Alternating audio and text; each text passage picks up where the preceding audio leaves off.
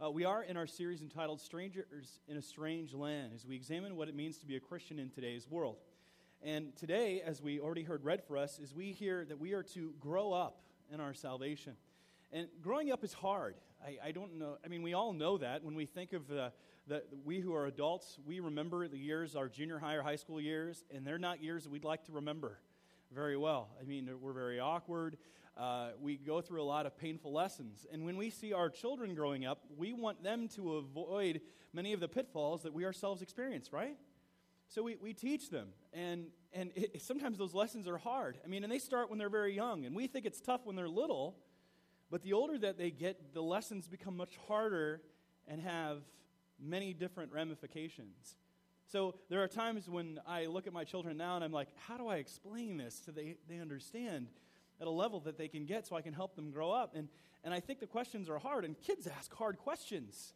And kids do very difficult, sometimes, things that happen, and you try to explain it to them. And, and for us who are adults, we, we get it, but they don't yet. Just, just the other day, uh, my wife and I were, we were sleeping, and we, we were awakened by our three year old son screaming early in the morning, and I, I wrote about this on Facebook. And I hear him yelling because uh, he shares a room with his sister. He's three, she's six. So they have bunk beds. She sleeps on the top bunk, and he sleeps on the bottom bunk. And I hear he's yelling at the top bunk. And he's saying, No, Momo, no, no, you can't have my trains. Because he has all these trains that he carries around like a, you know, some homeless guy. He just like pets it, you know, like Gollum with my precious. That's what he does with his trains. And he's like, My trains, no, no, Mo, Mo. And he comes running in our bedroom, yelling, going, She took my trains. and she took my trains. And he starts to cry. And I'm like, It's like six in the morning. What do you mean she took her trains? She's sleeping. And he runs back into the other room and he starts yelling at the top bunk, You took my trains. So we're trying to explain to him, No, you're having a, you had a nightmare. Now, try to explain to a three year old what a nightmare is. He doesn't have that ability to discern between what's, what's real and what's imaginary yet. And, and it takes time to learn. It's a lesson that we learn when we're growing up, right? I mean, there's a reason why we don't remember anything usually when we're below three years old, because they're too painful. I mean, my son right now, we're trying to potty train him. And he knows full well what he's doing. He knows, we go, you know, where does the, where does the poo poo and potty go? It goes in the toilet. And, you know, that's what he says. And, and you know, who goes in the toilet? Big boys go in the toilet. Are you, you have a diaper? Are you a big boy? Yes. No, you're not. you know, we're trying to explain that to him. But he comes in, he knows full well what's going on. He even runs in, turns around, goes, My diaper's full. it's like, you know what's going on. Those are the lessons that we have to learn. These, ch- the children have to be trained, right? They have to learn to eat and do all these basic things that we forget, and then they get older and they have to learn other lessons that are not as easy. And they have to grow up, right? I mean, that's part of the problems that we have in our generations that are my, part of my generation and the generation behind me is that they are perpetual adolescents. They don't want to grow up. But we have to grow up. And growing up is hard. Peter knew that. Peter is writing to these people that have been scattered throughout the known world through this time of persecution, and he's telling them to grow up. Now, many of them aren't new believers. Some of them that had been in Christ for about 30 years. See, age is not a factor in spiritual maturity. It's not. In our small group series, this, we just started off, my small group just started off this past week, and one of the questions was, is how do you know you're spiritually, or how do you know someone is spiritually mature? Now, I took a class when I was uh, in grad school that was spiritual disciplines and spiritual warfare, is what it was called. And in the class, there was a poster that they had, and it had a chart on it with different columns and rows. And the columns said, had all these different subjects like witnessing, Bible reading, praying, like fasting, all of these uh, different columns. And in it, it showed what a person was supposed to look like at each stage of development. Like if you're a baby in Christ, you should be able to read this much, or adolescent, mature, all of these different things. And I looked at that and I'm like, I don't quite see that in Scripture. I don't see marking off the list if I'm spiritually mature for that. What I do see is this that I should look more like Jesus than the day before. That to me is the, the hallmark, the benchmark of spiritual maturity. We are to grow and look more like Jesus. And every one of us in this room would say that we need a lot of growing to do, right? Is that right? We all think we all need to look like Jesus. I mean, many of us we're very on the low rung right now. And we need to take that next step.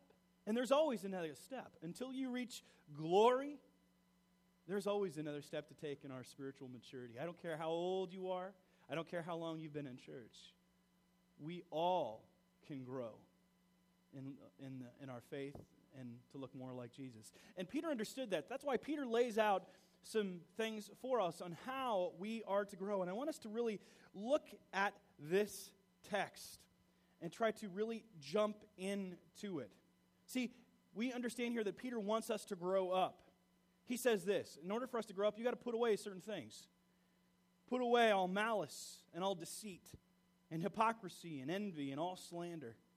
Like newborn infants, long for the pure spiritual milk that by it you may grow up into salvation. And this is the verse I want to focus on first, is verse 3. If, it's a conditional word, if indeed that you have tasted that the Lord is good. Now, the word taste is not just taste like we think of taste, but it's the idea of partaking of, experiencing.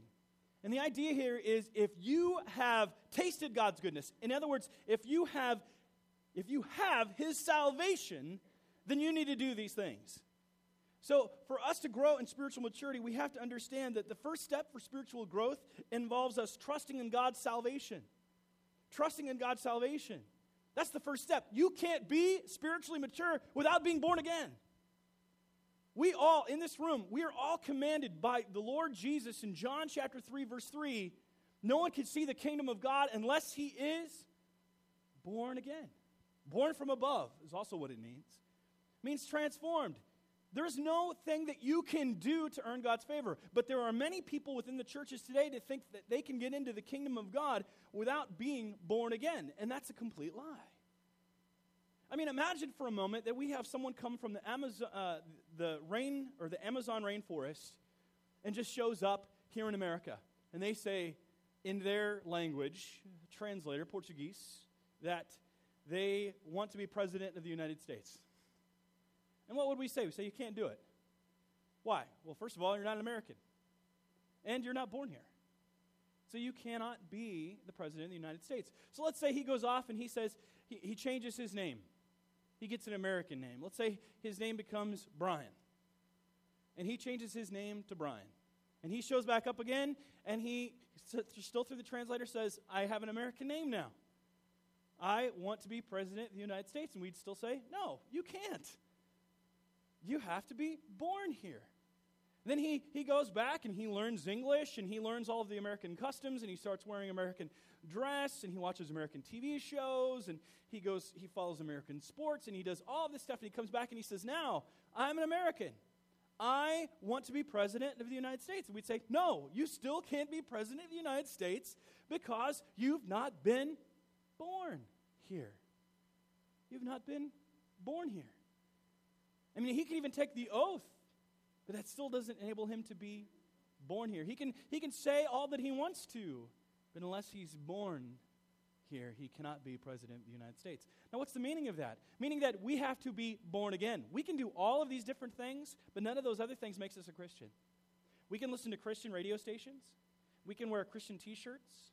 We can say even creeds and things like that and say, I believe. We can identify ourselves or check that part of our Facebook or whatever and say that we are Christians, but that does not make us a Christian.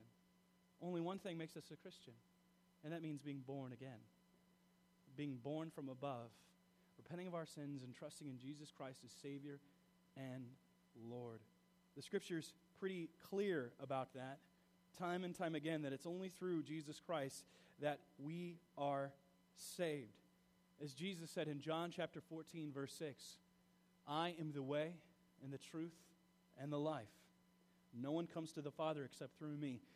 You can't have salvation any other you can't have it in any other way. It can't be. It doesn't matter what other religion that you come from or you adhere to. I mean, there are many different today. They said, as long as you're sincere in your belief, you're okay. It's arrogant to say that there's only one way. You know, it's interesting. If I was talking to a pilot and I said that there are many different ways of thermo or, or aerodynamics, they'd laugh at me. There's only one way. When you bring that plane down, I guarantee that you will be an absolutist for that pilot. You are. We are absolutists when it comes to other people, but we're, we are relativists and tolerant when it comes to uh, our, people to be to us. But God is pretty intolerant because He is God.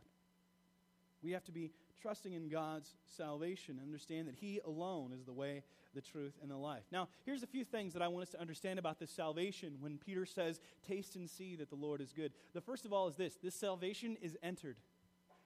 It's entered.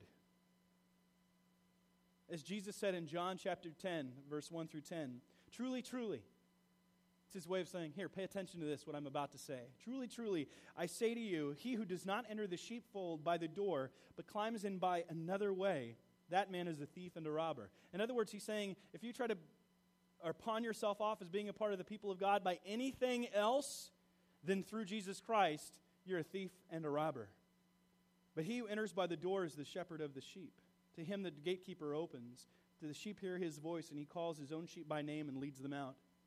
When he has brought out his own, he goes before them, and the sheep follow him, for they know his voice. A stranger they will not follow, but they will flee from him, for they do not know the voice of strangers. The figure of speech Jesus used with them, but they did not understand what he was saying to them. So Jesus said to them, Truly, truly, I say to you, I am the door of the sheep. All who came before me are thieves and robbers, but the sheep did not listen to them. I am the door. If anyone enters by me, he will be saved and will go in and out and find pasture. The thief comes only to steal and kill and destroy. I have come that they might have life and have it abundantly. See, we can only enter the kingdom of God through Jesus Christ. As the book of Acts, chapter 4, verse 12, makes abundantly clear. And there is salvation in no one else. In no one else. For there is only for there is no other name under heaven given among men by which we must be saved. So we, we enter into this salvation, we receive it. Jesus as Lord and Savior, that we know that He is coming again, that His resurrection vindicated His life and put the stamp on His crucifixion to know that He is coming again and He will judge every person without exception.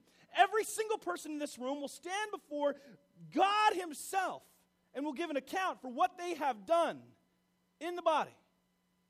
The book of Hebrews is very, very clear. And all men are, are, are to, destined to die once and then face judgment. We don't like to talk about judgment anymore, but it is one of the pillars of the faith that we see that God is Himself judge. Every one of us will be judged without exception. According, first of all, did we believe in Jesus Christ? And secondly, what did we do with what we had or have received? Now, we see that the salvation is entered into, and it's entered into by faith, but taste brings out more than that.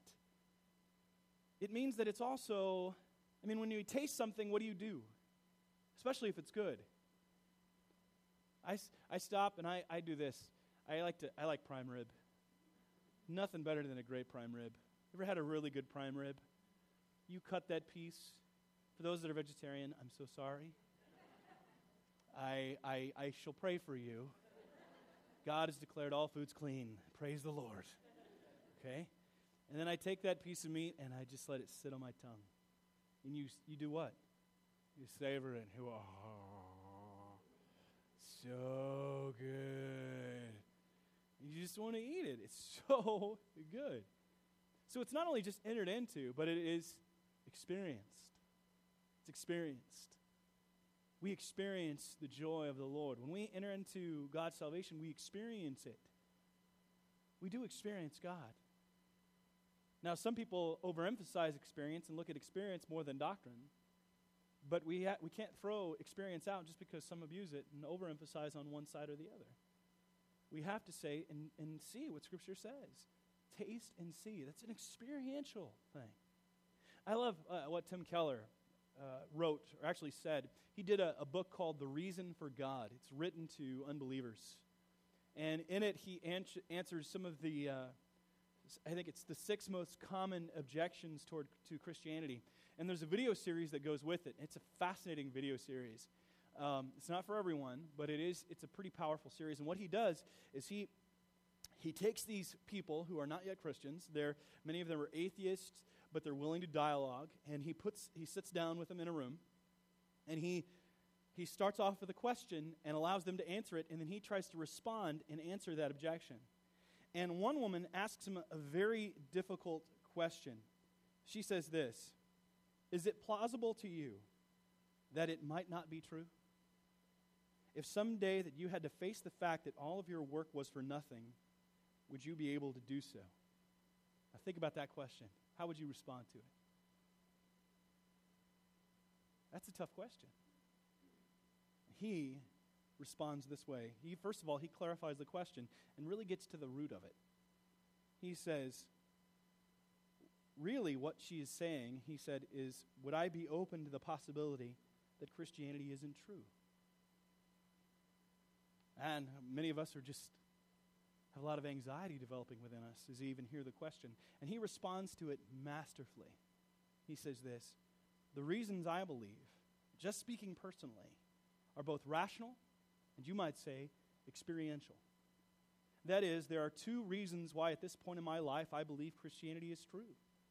One is I think about it, I look at the arguments, I think reasonably, and I feel like on the whole, I feel the arguments are very strong, and that's my rational side.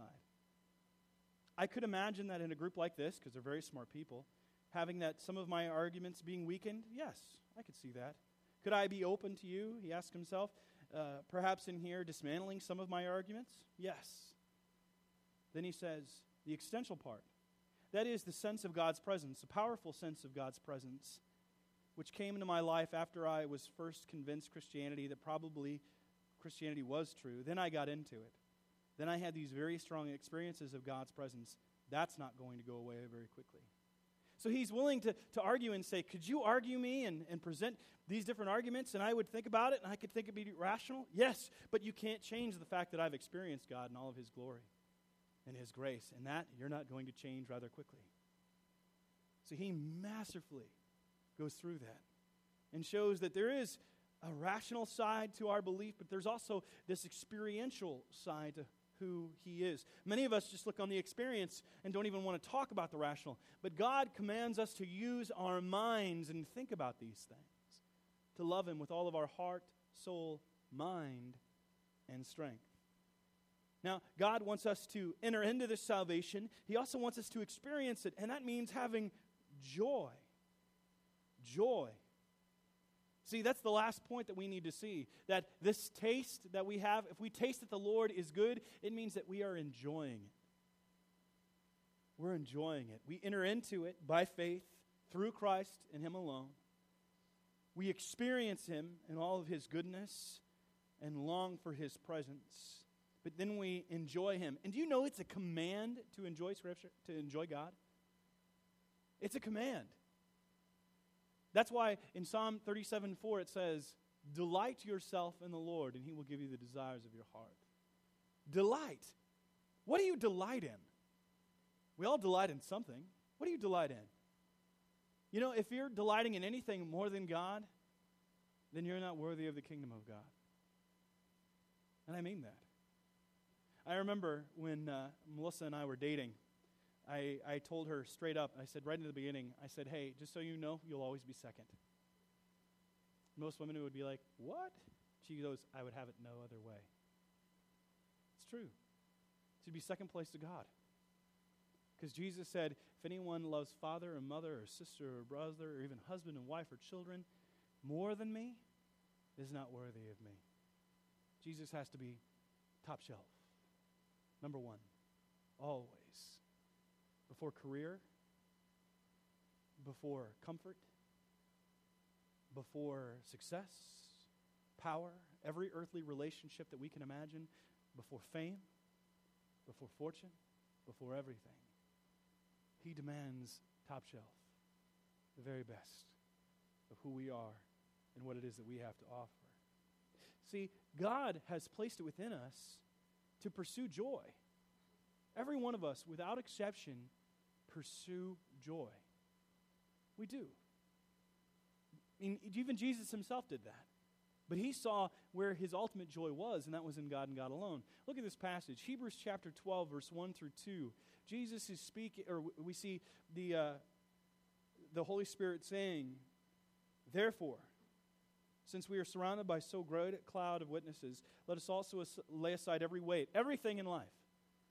If we look at the witnesses, those that have gone before, let's lay everything aside and sin which clings so closely. Let's get rid of it and let us run with endurance this race that is set before us, looking to Jesus, the founder and perfecter of our faith, who for the joy that was set before him endured the cross, despising the shame, and is seated at the right hand of the throne of God. What did Jesus pursue? His joy.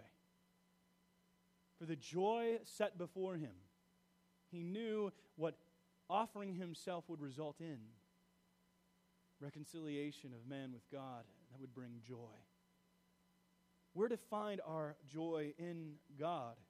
Even as Paul said it in Philippians chapter 4, verse 4. Rejoice in the Lord always. Again, I say rejoice. Now, that doesn't mean walking around going, praise the Lord all the time, or always having a smile on my face, even when I'm in excruciating pain. But it's a quietness about us that continues on, a quiet confidence and joy happiness that overflows from us because of our relationship with God. You don't have to completely always be demonstrable in your joy, but it should be a byproduct of your relationship with God if we have tasted and seen that the Lord is good. And this is what the old Puritan divines realized, and they captured it really well in the Westminster Shorter Catechism. In the very first question, and if you're unfamiliar with a catechism, it's these series of questions and answers. Uh, it's a means of instruction for young people, for them to grow in grace and godliness. And this first question was What is the chief end of man? What is the chief end of man? Why did God make us? And I love what they responded with. The chief end of man is to enjoy God, is to glorify God and to enjoy Him forever. Enjoy Him. Do you enjoy God? I mean, many of us look at God as just this, eh, I mean, He's like this dusty, sandy, far away cosmic police officer with a big flowing white beard, not as nice as Santa, um, a little bit like Burl Ives, and uh, has this kind of Charlton Heston like voice. God is much more than that. I mean, He delights in being with us and showing Himself in our presence. And that joy transforms us. As Nehemiah chapter 8, verse 10 says, the joy of the Lord is our strength. It becomes a strength that we have, knowing that we have experienced God, just like Keller could say. There's the rational side, there's that experiential side that you're not going to be taking away. There's a joy there, not a delusion, not something that I have to manufacture, but something as a byproduct of being saved. Whereas the psalmist wrote, For you make him most blessed forever, you make him glad with the joy of your presence. So the fact of the matter is, we pursue what we are, what we enjoy, without exception, no matter what that is. But we also will do any. If we are if we are saved, then we are to pursue Him, which means that if we truly want and want the blessing of God in our lives, then we're going to do what pleases Him. Do we not? Just like someone who's in a dating relationship, they, I mean, I'm amazed at certain women who hate football, but because of the, the guy that they like, they start to watch football. Why? Because they care about the person. I mean, there's stuff that I, I watch romantic comedies right now. I would never do that. Did I just say that out loud? Really? Okay? Because of my wife. And I, I, I, I like to spend that time with her. So I want to do what help is pleasing to her. And if we want to follow God, then we do what we should want to do and must do what pleases him. And one of the things that pleases Him is when we rid ourselves of sinful behaviors. That's that number two point that you should write down. When we rid ourselves of sinful behaviors. That's why Peter says there, he goes through it. He says we are to put away, put away all malice and all deceit and hypocrisy and envy and all slander. Now, there are five different things that he mentions there, and this isn't in your notes, uh, but I'm going to just go through each one of these, um, and uh, I want to give you uh, an opposing behavior to put in place to counteract that, but hold off on that. The first thing that we see here is malice, which is literally in Greek, it just means general wickedness. And then, secondly, we see deceit, which means cunning deceit used by trickery and treachery. It comes from a, ver- a verb meaning to catch with bait. Catch with bait. The idea is you are trying to get someone to believe something that isn't true, and you're going to bait that hook, and so they will believe it. Number three, hypocrisy, and, and it means exactly that hypocrisy or pretense. We must get rid of any thought of hypocrisy making ourselves look better and more holy than we are. Fourth one there is envy. It's the next word and was often used in secular Greek to express the envy that one makes that makes one begrudge another something he himself desires but does not yet possess. It is sadness occasioned by the thought of another's good and aggression in seeking to do them harm, at least through slander. And that's the last one slander, which simply means speaking against someone. The, the word literally means to run them down, to disparage, and was used by Aristophanes of a slave who blabs his master's secrets. These are the things that we're to put away from us. But how? I mean, I could say, stay up here all day and say, don't do this, don't do that, don't do this, don't do that. But the reality is, is that we need to replace that behavior with something. I was uh, working with a ministry while I was in college called Exodus International, which helps, uh, helps those that are caught in the trap and lie of homosexuality and helps them get out of it through Christ. It demonstrates it. Now, the one thing that I learned, I had to go into the ministry and I was interviewing the, the, uh, the man who was in charge in the uh, Lakeview community in Chicago. And uh, he was saying this He goes, What you don't understand is that everything in their life is centered around that sin. I mean, there's even, there's even telephone books with homosexual businesses that they can frequent and support. It's all there for them. And he goes, all of their friends, everything that they do, the restaurants that they go to, everything centers around that. So when they come out of that, you have to help them show an entirely new life. I mean, everything from the time they get up in the morning till they go into bed at night. They need new friends and new family and all of these new things. So you not only tell them what to get out of, you have to show them where to go to and what it is to have. And that's what we need to see within this passage is that for each one of these different five sinful behaviors that we are to rid ourselves from, we need to put five new behaviors into place. And that's what we need to do. The first one is helping others. See, malice is general wickedness. And one of the characteristics that we would see as we, or we should see as we go through this, is that each one of these sins is not in, uh, is more in relation to how we treat our fellow man than it is directly in our relationship with God. Because remember, our relationship with man reflects our relationship with God. So these are how we relate to one another. We need to be helping others, not having wicked intent, but to be helping others, spending ourselves in serving other people. And there's a variety of which w- ways that we can serve. And remember that Christ not, came not to be served, but to serve and offer his life as a ransom for many. And when we do that, we are being very Christ like. Because as Christ served, so too are we to serve and help others. That's one way we can counteract wickedness. Secondly, we, it involves us being honest or practicing honesty. See, deceit meant trying to get something by trickery or, dis, uh, or by treachery. Yeah, remember I said the idea was by baiting a hook in order to get them to believe something that wasn't true. See, we're trying to deceive them. The, the way that we counteract that is by being honest in our dealings with other people. We're to be honest with one another. Now, this doesn't mean you just walk around saying everything that comes to your head that's honest. You know, some of us do that and they go, I'm, I'm practicing radical honesty. You're ugly, and I don't like you. You smell too. That's not what it means.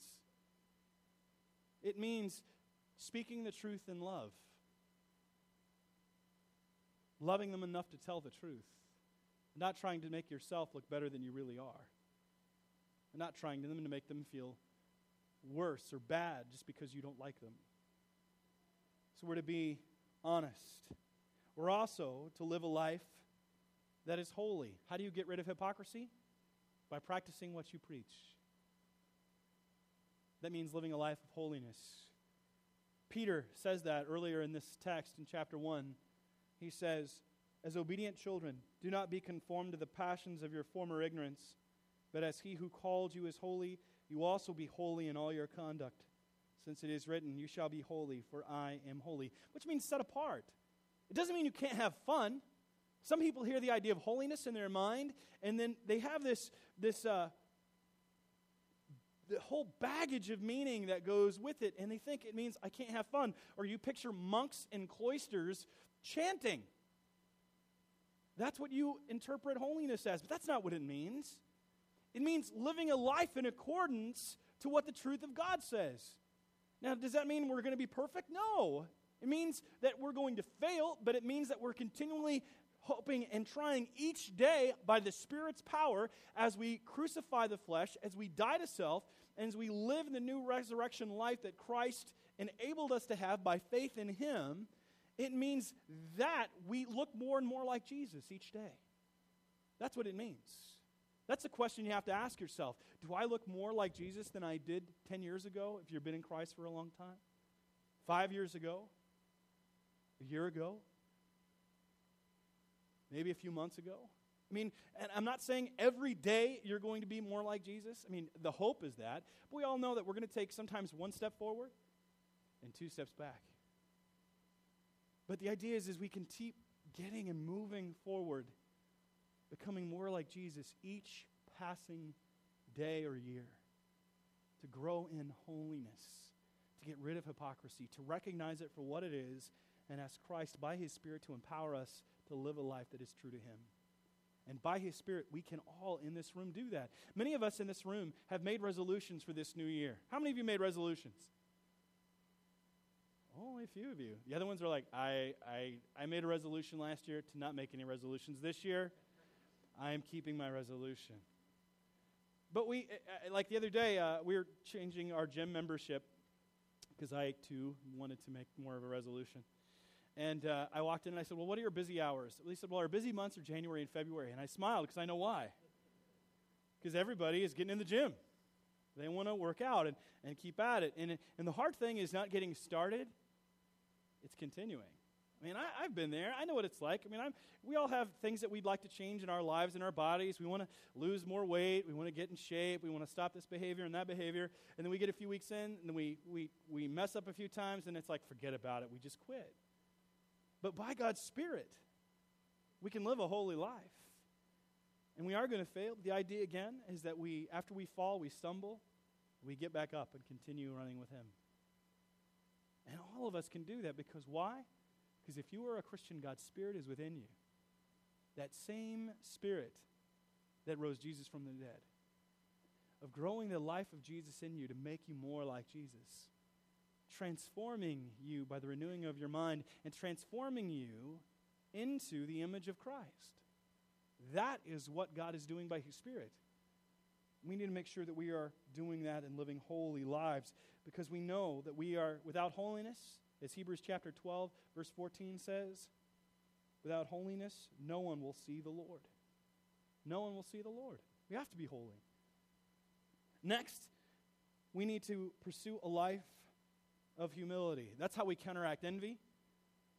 Not looking at another person being jealous of them because we think we deserve that, is by accepting the position of servant, of being humble. That's a hard thing to do. That's a very hard thing for us to do in our country. Be humble. You know, it's like the pastor who was getting interviewed and they asked him the question, Are you humble? And he responded with, Well, you know, they're like, Are you humble? And he says, Well, you know, it. And they finally said, Are you humble? And he said, Yes, I'm humble. Doesn't work very well, does it? I remember I had that same question asked to me, and I said, No, but I'm trying. I'm trying. Jesus was humble. Jesus was so humble that we are to even put on his mind, meaning that we are to think like he did. As Philippians chapter 2, verse 5 through 8 says, have this mind among yourselves, which was yours, which is yours in Christ Jesus. who, though he was in the form of God, did not count equality with God a thing to be grasped, but emptied himself by taking the form of a servant, being born in the likeness of men, and being found in human form, he humbled himself by becoming obedient to the point of death, even death on the cross. He's our example. We're to be humble like him. We're going to fail. The idea is we continually admit it, repent of it, and then submit and surrender to him. Now, the last one we have is slander. Slander, how do we counteract slander? Slander means I'm putting down other people to make myself look better. The only way, or the opposite of that, is honoring others. Honoring others. Scripture is pretty clear. We're to, in Romans chapter 12, verse 10, we're to love one another with brotherly affection. How do we honor, or brotherly affection, excuse me, outdo one another in showing honor? By honoring them. You know, the Brothers Grimm told a story in their fairy tales about honor. The tale was entitled The Old Man and His Grandson. And it goes like this There was once a very old man whose eyes had become dim, his ears had became dull of hearing, his knees trembled, and when he sat at a table, he could hardly hold the spoon. And split the broth upon, he would split the broth, uh, or spill, excuse me, spilt is the word they use, spilt the broth upon the tablecloth or let it run out of his mouth. His son and his son's wife were disgusted at this, so the old grandfather at last had to sit in a corner behind the stove. And they gave him his food in an earthenware bowl, and not even enough of it. And he used to look towards the table with his eyes full of tears. Once, too, his trembling hands could not hold the bowl, and it fell to the ground and broke. The young wife scolded him, but he said nothing and only sighed. Then they bought him a wooden bowl for a few halfpence, out of which he had to eat. They were once sitting thus while the little grandson of only four years old began to gather together some bits of wood upon the ground. What are you doing there? asked the father. He said, I'm making a little trough, answered the child, for father and mother to eat out when I am big. The man and his wife looked at each other for a while and presently began to cry. Then they took the old grandfather to the table, and henceforth always let him eat with them, and likewise said nothing if he did spill a little of anything. I like what Thomas Carlyle said. He goes, Show me the man you honor, and I will know what kind of man you are. We honoring others? We honoring those that are older in our midst? As a culture, I think we've largely forgotten that. To honor those. We are to honor others. Honor those that are deserving of honor. Are we honoring others? Or are we trying to slander others and bring them down? If we're to grow up, we must be trusting in God's salvation, ridding ourselves of sinful behaviors, and then we need to make sure that we are longing for the Scriptures. Longing for the Scriptures. That's what Peter says. Like newborn infants, long for the pure spiritual milk, that by it you may grow up into salvation. Now, the word that's used there for uh, newborn is recently that. Recently born, newborn. The word for infant means baby, infant, and it's used of a nursing baby. And pure spiritual milk refers to uh, the purity of the Word of God. Pure means without deceit, pure, unadulterated, uncontaminated. It's w- regularly used in the sense of corn, wheat, barley, oil, wine, and farm products. Today, I think we could even use the word organic. You know, it's without contamination, without chemicals, without any uh, hormones in it. It's completely pure. And we're to long for it. It's an imperative there, a command to long for, to desire, to crave. And it means it's a, the way that it's written, it's an intensive desire directed toward an object. See, we're to long for it, the scriptures, the word of God, to thirst for it just like a baby does. And everyone who's a parent knows that a baby longs for that food, craves it, will cry if they don't get it, and won't be satisfied until they do. And it's amazing that the mother's milk contains all of these different things in it. I remember uh, when we were first pregnant, we read that book, What to Expect When You're Expecting, right? Well, my wife read it, and I listened to what she had to say. But I learned a lot about it. I mean, how wonderful it is that the mother's milk has all these antibodies in it. Everything that the child needs for nourishment and growth. I mean, we can manufacture many different things, but we can't manufacture that to that extent, to that pure, to that type of nourishment. And God has designed that. And it's the same picture. We're to crave this pure spiritual milk like newborn babes. Not that we're all newborn babes, but we're to crave it like newborn babes. We're to long for it. Now, what does that mean? How do we long for it? How do we fill this craving that we have? Well, first of all, we need to read the scriptures, which means reading them frequently. We should be reading the scriptures frequently, daily, in fact. Think about the nation of Israel for a moment. When they're wandering in the wilderness and they're craving for food, and God gives them manna and quail. Now, when, they, when God brought down the manna from heaven, how often were they to go get it? Every, every morning, right? They were to, to just get enough for one day. They weren't to gather any more or any less. People tried to gather more, and it, it says that they awoke in the next morning to that excess, and it had worms and maggots in it. Why? Because God wanted them to understand that it was day by day that we depend upon Him. That's why Jesus laid it out in the Lord's Prayer in Matthew chapter 6, verse 9 through 13. Our Father in heaven, hallowed be your name. Your kingdom come, your will be done on earth as it is in heaven. Give us this day our daily bread and forgive us our debts as we have also forgiven our debtors. And lead us not into, temptation, but deliver us from evil.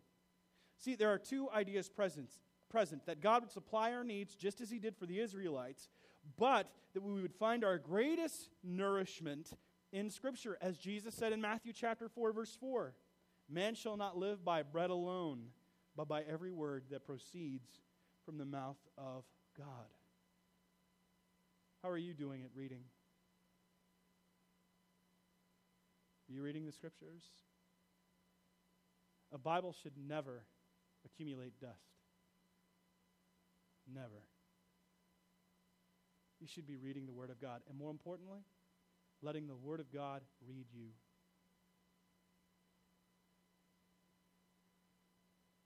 As it's been said, reading the Scripture is the only book that you can read in the entire world where the author is present every single time. It's true. We're to read the Word of God frequently. We're also to read it eagerly. Eagerly. Many of us, it's like, oh, I got to read, I got to get this done. I have to do my devotions, do this quiet time, rather than I have an opportunity to connect with Almighty God. Now, I will admit that there are times where it is a discipline, and you have to train yourself and force yourself. Even the greatest saints of old said that. But we should more often than not desire and eagerly read. I think about when my wife and I were dating, and uh, we, we started dating when I was in college, and she went back home in the summer to Florida, and uh, we couldn't call each other every day. We didn't have all these free cell phone plans like we had today. And she would write me letters. And how I, I, I every day I would go to that mailbox, longing to not only read them, just see her handwriting, to hear her thoughts, smell them. She always sprayed them. Smelled so good. And I just treasure those. I mean, and if you've been around me, I kind of do the same with the Bible, especially new Bibles. I have this thing, it's kind of weird, but I, I smell Bibles. I do. I smell them. Because because I'm spending so much time with them, I just, the smell of the scripture, it just blows my mind. Now everybody's going to walk around going. I told that to my church in Massachusetts, and I looked up, and two guys from the back going. okay? We're to, to read them frequently, and we're also to read them eagerly, expectantly, knowing that God desires to communicate with us. The Bible is God's love letter to us. Tells us how to live, and how He delights in us, and how He longs to bless us and show us himself, but also that we are to be repentant and learn about who he is that he is a God of love, a God of mercy, a God of long suffering, but he's also a God of wrath. So we're to be reading the scriptures frequently, eagerly, and we also understand, we have to understand that it is our primary means of growth. That's what Peter says. He says that by reading it, we may grow up into our salvation. In other words, we grow up to look more like Jesus. And how do we do that? by reading the scripture. It is our primary means of growth. That's how we grow. If you want to be a Christian and grow in your, your walk with Jesus Christ, you have to read the Word of God. We follow and we become more like whatever we set before us all the time. Garbage in, garbage out. If we're taking in the Word of God, we will continue to grow and be nourished on that word. Now, I had a few years ago an opportunity before I came here. I interviewed with a radio ministry in Nebraska, and uh, they flew me out to check out the ministry.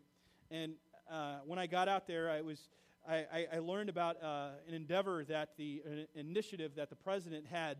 His goal uh, was a pretty big ministry, uh, was to get a Bible in the hands of every American. That's what his goal was in this ministry.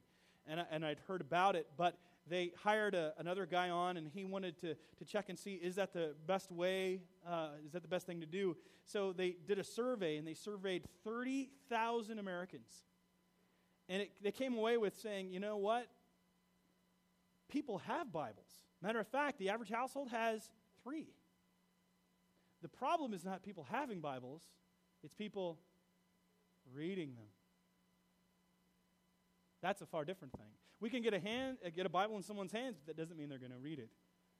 And biblical literacy, illiteracy, is up higher than it's ever been before. No longer are we nourished like previous generations were on the stories of the Bible, and we need to recover biblical literacy, which means that we need to be reading the Word of God. I'm not saying it's going to be easy. I'm not saying that you're going to understand everything. Some of you are saying, I'm not a great reader, I don't have a lot of time.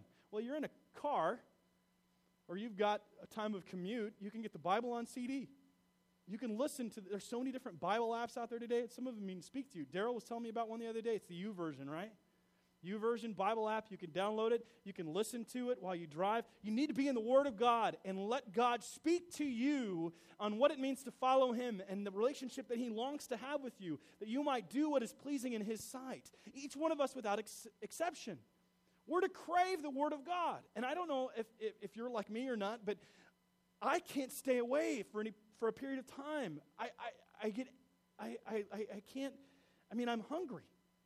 Even when mm, uh, we miscarried and I didn't want to talk with God for a few days, I couldn't stay away. Because that was only where I could find true fulfillment. My, my questions answered. And God speaking to me because the book is alive. And God speaks to us through His Word. This new year, as we're starting off, I, I would encourage you to make a fresh start. Find a Bible reading plan, and there are many that are out there. I mean, it might take you, and, and I challenge you, to go through the Bible this year or these next two years. Some people are slower readers than others. It might take you two years to go through it, but f- find a plan. I recommend, I mean, if you want to go through the entire Bible in one year, here's what you do you read four chapters in the Old Testament every day and one in the New. And I guarantee you will go through the entire Scripture. You will go through the Old Testament once and the New Testament twice in a year. That might, that might be too much for you, and that's fine. Find something that works for you, whether it's this year or the next year, but read the Word and then let it read you and let God transform you and see what God has for you and us as a body as we experience Him and see what He has for us. If we commit ourselves to Him, we will find God's blessing being upon us in very extreme and wonderful and surprising ways. But it begins when we humble ourselves and seek Him, and not only seek Him in prayer, but the reading of the Word of God and God's learning what He has for us and then following it. For we will discover in doing so God speaking to us words of joy words of hope, and words of peace, and our lives will be transformed because of it. All right? Let's do it.